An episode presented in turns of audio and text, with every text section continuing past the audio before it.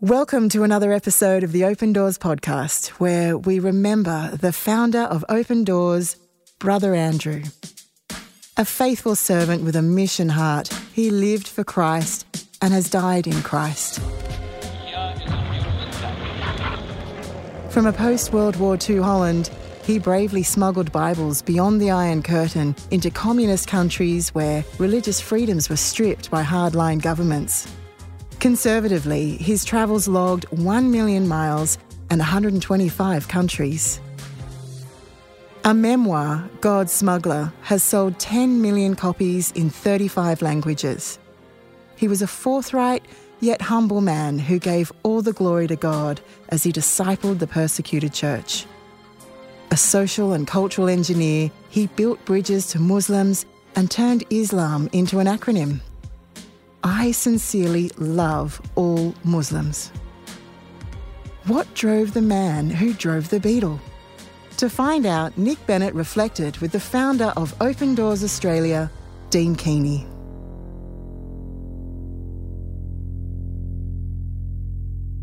Brother Andrew has passed.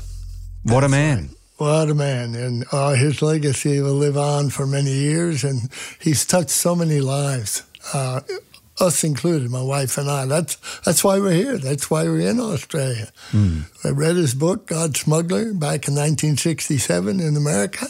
He came out to speak in the church, was talking about getting Bibles into Eastern Europe and all that, and I stood up and said, "Lord, i yeah, I'll go if you send me, but I'm not going unless you're going." but we did start supporting Andrew as a, a mission, and uh, we did that for about 10 years. And then I think the Lord kind of said, Well, I guess it's time for you to get up and go. Mm. And then we got this prayer tape from Brother Andrew's office in California. The tape. Tell me about the tape. That was one of those old school cassette things. Now, what yep. was the story behind it? Little old cassette tape. They actually, Brother Andrew came down in about 75, 70s I think, speaking with YWAM. Mm. He was working with Loren Cunningham, and, and which he often did. He worked with other missions. He would help out any way he can because his heart was for missions.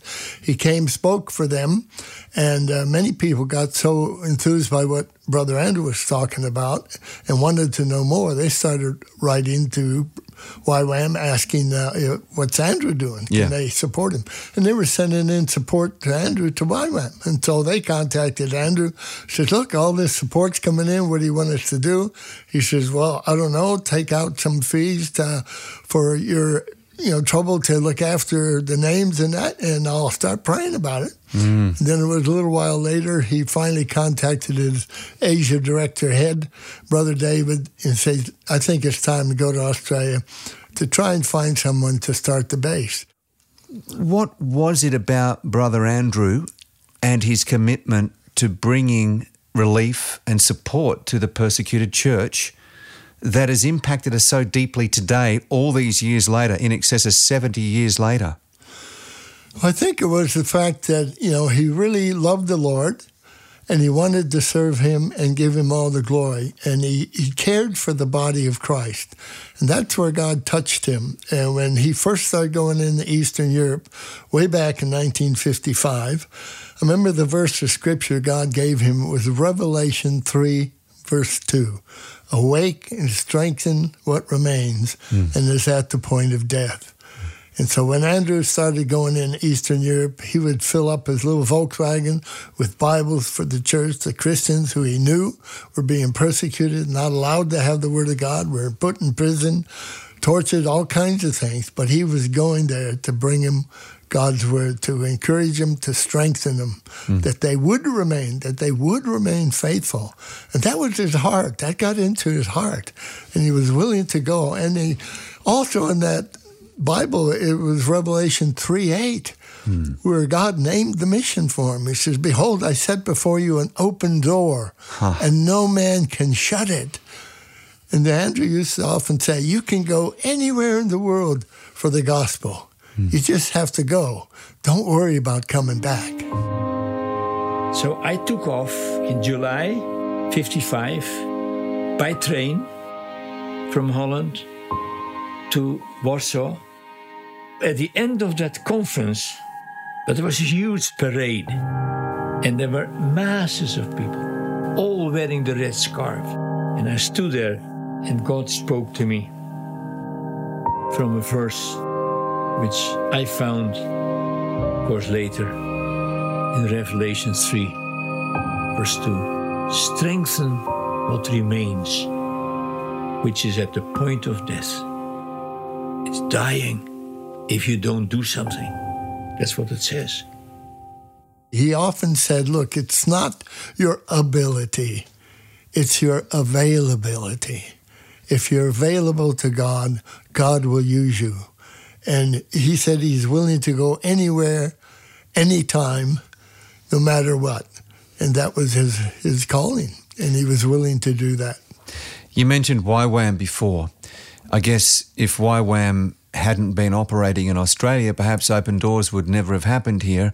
What other charities, what other Christian organisations do you think Andrew impacted and potentially inspired to be? Well, I know one particularly was Wycliffe Bible translators because they translate the scriptures. And what Andrew's heart is for the Word of God.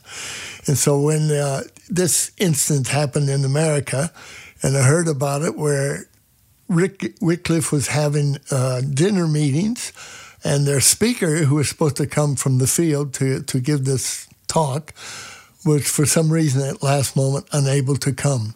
So the board of Wycliffe had a problem. Here they got all these meetings arranged, no speaker. What are they going to do? And they started looking at their charter and who was on the board. And then one man went down and he says, Oh, look, let's, here's this guy. Why don't we ask him? And they said, Who are you looking at? And they says, Anne van der Bijl. Mm. Anne van der Bijl. And everybody else says, Well, who's he? Who is he? And the guy looked at him stunned, like, That's Brother Andrew. Ah. Says, Are you kidding? Would he come? Sure. He called him. Andrew says, When do you want me? He came over from Holland and spoke in all the dinner series. And I think they had one of the largest offerings through all the dinner series for Wycliffe hmm. uh, that ever happened. And it was because he wanted to help keep missionaries on the field not always having to come back to raise support when their support started to fade because of either a church breakdown or family broke apart and their main support started to, you know, plummet. And then people had to come off the field to actually raise that again. And mm-hmm. Andrew's heart was, no, I want you on the field. That's not going to happen at Open Doors. You're going to stay on the field because things are changing so fast in the world there are Christians in this country, in the other countries. You must go and strengthen them, otherwise, they will die. And that began a totally new life for me. And it was also the seed, the seed of a new ministry. It's called now Open Doors. He didn't really know the Lord until maybe his mid 20s. Is that right? Yeah, he actually got wounded in the war. And he had this wound in his foot that wouldn't heal until he was in the hospital. And I think it was people trying to share with him at that time. And he, he reached down to the bottom of his duffel bag and pulled out that Bible that he was given long ago. By his mother? Yep. And mm. he started to read it. Mm. And actually, he came to the point to do the step of faith, which is mentioned in the book. Lord, if you're really real, then I will follow you. Mm. And he stepped out, and as he stepped out, he was going to head to church. And as he took that first step on that foot that wouldn't heal, God healed him. And so he knew God was more than just a name, that he actually does things. He's mm. alive and well today.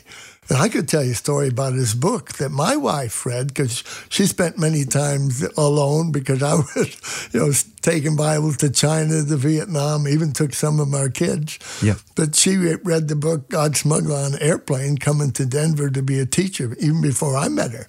And she couldn't believe it. She says, Is this book real? Yeah. And she kept looking at the title and says, This got to be fiction. God don't work like that today.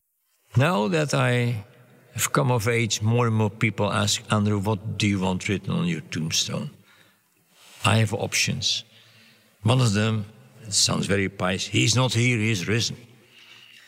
Another option is, he did what he couldn't. He was in Salida, Colorado, and uh, he was having back problems. And he had a bad back. And so he got on this uh, plane with this first guy who was trying to help him build the ministry. And he had a plane crash. The guy flipped the plane in kind of a windstorm that came up, flipped the plane over, hit the deck, broke Andrew's back. He ended up in the hospital. I think Corey had to come over from Harlem. And Andrew used to always say, he says, You got a back problem? Get in a plane crash. Fixed mine. it fixed it right up, you know. and he was able to go on. Was he a funny guy? He could be, but he could be very stern too. He's very committed, you know. And we brought him to Australia here, uh, well, actually three times when we came to Australia. The whole purpose to start the base was to get the mission started here in Australia, and to do that. Uh, I came in January 78. They were sending Brother Andrew in September 78. I didn't know anybody. and I was kind of sweating it. And I Sure. was figuring, like, Lord, what are you doing to me? But the Lord came through. And like I say, this is the Lord's mission. Andrew is God's man. Uh, we are his servants. It's his mission, always will be. And, you know, it just continues on because God's in it from ground zero. He started it. Uh, and when Andrew came, you know, it was, we just brought him to three big venues and filled them up with thousands of people.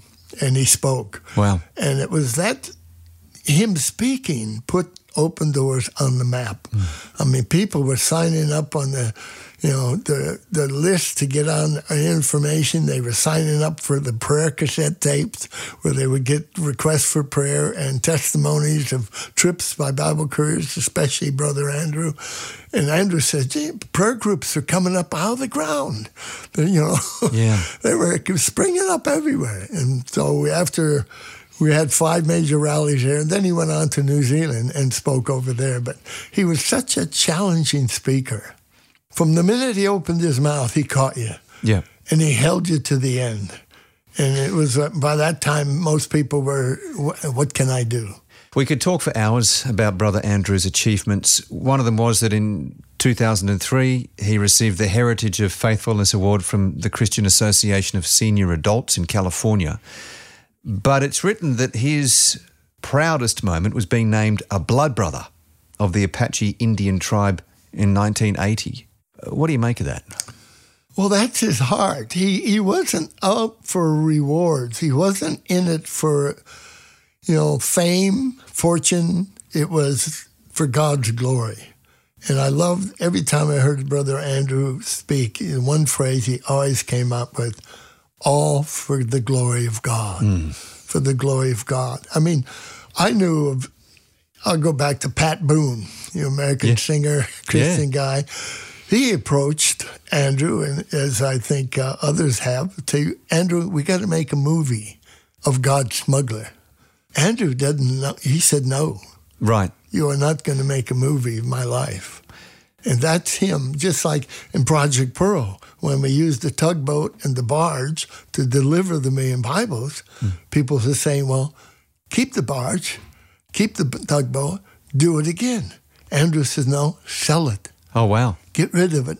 We don't want any golden calves. Hmm. We're not putting our worship into anything other than God and His glory. That's Andrew's heart. he really exhibited great bravery and took himself off into Islamic countries Yes. and met up with some pretty radical guys. Yeah, he was meeting with uh, Hezbollah, Hezbollah and the Hamas Yeah. leaders. And because he stood for Christ and was honest and open, they respected him. And he wasn't shy about sharing the gospel of Jesus Christ with them. He would actually say, Stop your killing, stop the terrorism, stop the suicide bombing, follow Jesus, Prince of Peace. Hmm. You'll have peace in your heart.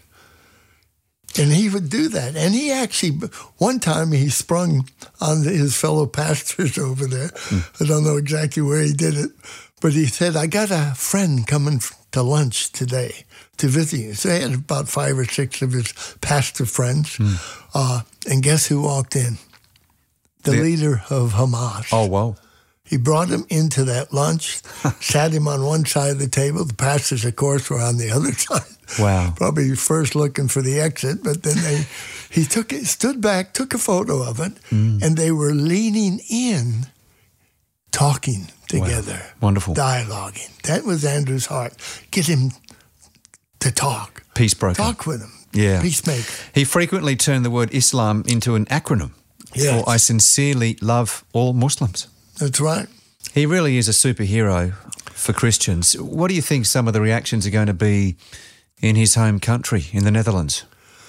Well, it's interesting on that one because I don't know if you know this or not, but Andrew would not allow God Smuggler to be printed in Dutch. I did not know that. Why? He didn't want to be known as any more valuable or any above any of the other people than the people he go to church with. Yeah, wow. It wasn't about him. Again, it comes back to that. It's not about him. It's about Jesus. It's about Christ, the love of God. Hmm. And all the glory goes to God, not to Andrew. A disciple of Jesus Christ. That gives glory to God, a disciple of Jesus Christ. Is there any further explanation needed? Is it a greater honor than to be called a disciple of Jesus Christ? I remember this story about Andrew. Yeah. I got into Cuba one year too with some friends from Canada. Being American, you're not supposed to go to Cuba, by the way. No, they wouldn't like that. But I went to Canada, went down to Cuba, met with this pastor and his wife in a village uh, in their church, and heard the story that they, at one stage in their ministry, were going to give up the mission. Yeah, too hard. Too hard, Yeah. too much pressure, unbearable. And all of a sudden they said, but as we were on the floor crying out to the Lord, saying, We're sorry, we have to quit, have to give it away, all of a sudden this hand came on our shoulders, hmm. each of our shoulders. And then this voice started praying. And it was a Dutch voice. Oh, Brother Andrew Beautiful. was there personally, praying for them and encouraged them.